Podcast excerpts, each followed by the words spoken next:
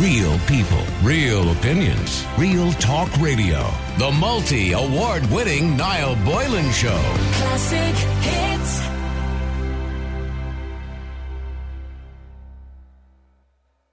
The first thing I want to get to today is Childminding Ireland is deeply concerned by reports of a proposal to abolish the Minister for Children as a standalone cabinet-level position. And Fianna Fáil wants the next government to set up a standalone ministry for higher education. That would mean, I suppose, one of the existing departments has to be replaced or merged into the other. In other words, we won't have a department of children, we will have a department of education, which we already have, by the way, but the two would be amalgamated together. And Childminding Ireland feel that this is not much good for them because they're not in an education, I suppose, model, really. Let me go to Bernadette Orbinski, who's the CEO of Childminding Ireland. Good afternoon to you, Bernadette. Hi there, Niall. Did I get your name right? I always get names wrong, Bernadette. Don't feel bad. No, I don't take it personally. You're fine. Where does that name come from, Orbinski? It's a lovely name. It was Polish, but unfortunately it was a long time ago, back in Templemore. My relative was a tailor in Templemore, so yeah. Oh, okay, it's an interesting name. All right, I'm sure you get asked questions about it all the time. Yeah, I wish I could speak Polish. That'd be nice. But getting back to a more serious situation, so the suggestion now is that we amalgamate these two departments, but I suppose, the childminding profession doesn't come under the setting of education as such. It's childminding or childcare. So where does that leave you guys? Yeah, well, we're hugely worried. I mean, hopefully it won't come to pass, but as I'm sure you're aware, it's the current rumour that, as you explained, that education would be expanded to include children and youth affairs, and the tertiary level education would be hived off as the separate ministry. And I suppose we just feel quite despairing about it, really, because even within the current Department of Children and Youth Affairs, we have to fight quite hard to get, acknowledgement for childminders. In fairness, the current minister has created a working group to look at supports and reforms for the childminding sector. What sort of a job do you believe she's doing, by the way? I'm just on that note. Yeah, I mean, Katherine Zappone, do you believe she's been a good Minister for Children? Although she hasn't been elected again, mind you. She's part of the caretaker government at the moment.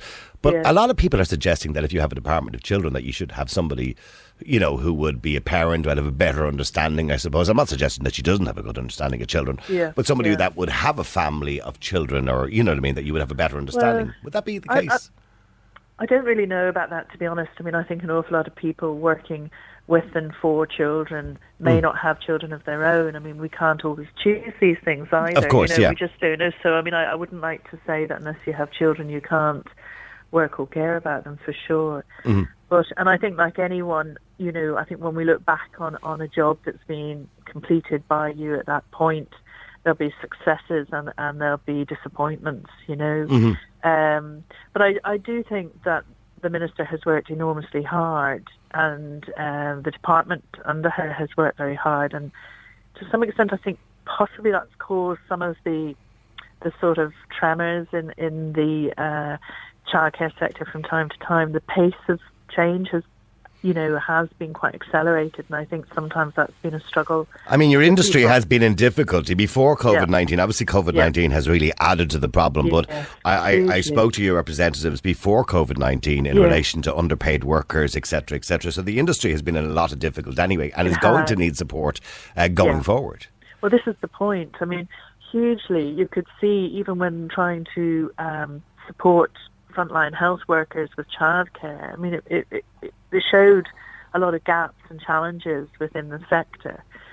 So, and again, childminders, I would say, are a special case. They really need a lot of support and help. So somebody who would be working in the early years sector would be enormously busy anyway. So the idea that you could move them into a ministry like education, that'll have its own challenges around leaving cert and junior cert and all this new reality that we're all having to cope with. It just is a nonsense. I mean, it really is. So is there a suggestion that what you do is early years education rather than early years minding or early years care?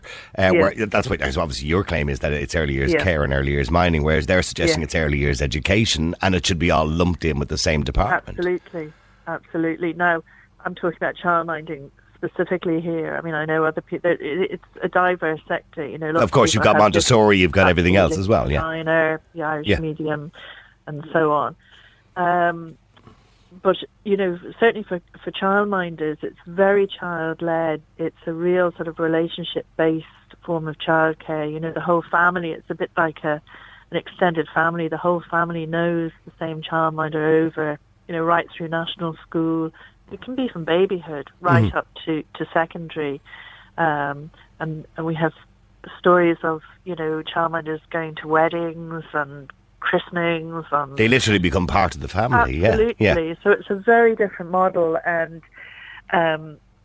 it suits some children and it suits some families, and different childcare models suit other children and other families. But for the children, you know, going to the childminder, it is like a second home.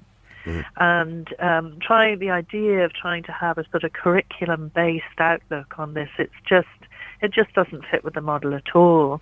And I mean, currently they think there's about 88,000 children being minded by child. I mean, maybe not right at this very moment with COVID, but typically 88,000 children using childcare services, childminding services. And see, my thinking on it is that Joe McHugh has enough to be doing currently in the Department of Education, the Minister for Education. Well, he will be replaced as well, obviously, at some point very soon when the new government is formed. And Katherine Zappone has enough to be doing in her department, dealing with, I mean, Joe McHugh would have 70,000 students on a yearly basis dealing with their different problems, and that's not including third level education. And then you've got, I don't know how many children would be in childminding services. How many, is there an estimate of how many children? Well, certainly ours, we know it's about 88,000 in our own sector, and I think in the creches it's around 120,000. Okay, yeah, those figures like probably similar. So in other words, they're two completely separate issues. Absolutely. And I suppose what you're saying is they have so much to do already, the Department of Education, that you might be left behind, or the issues, that the challenges that you have won't be addressed. Or that the childminding ethos will change so much that it will destroy it.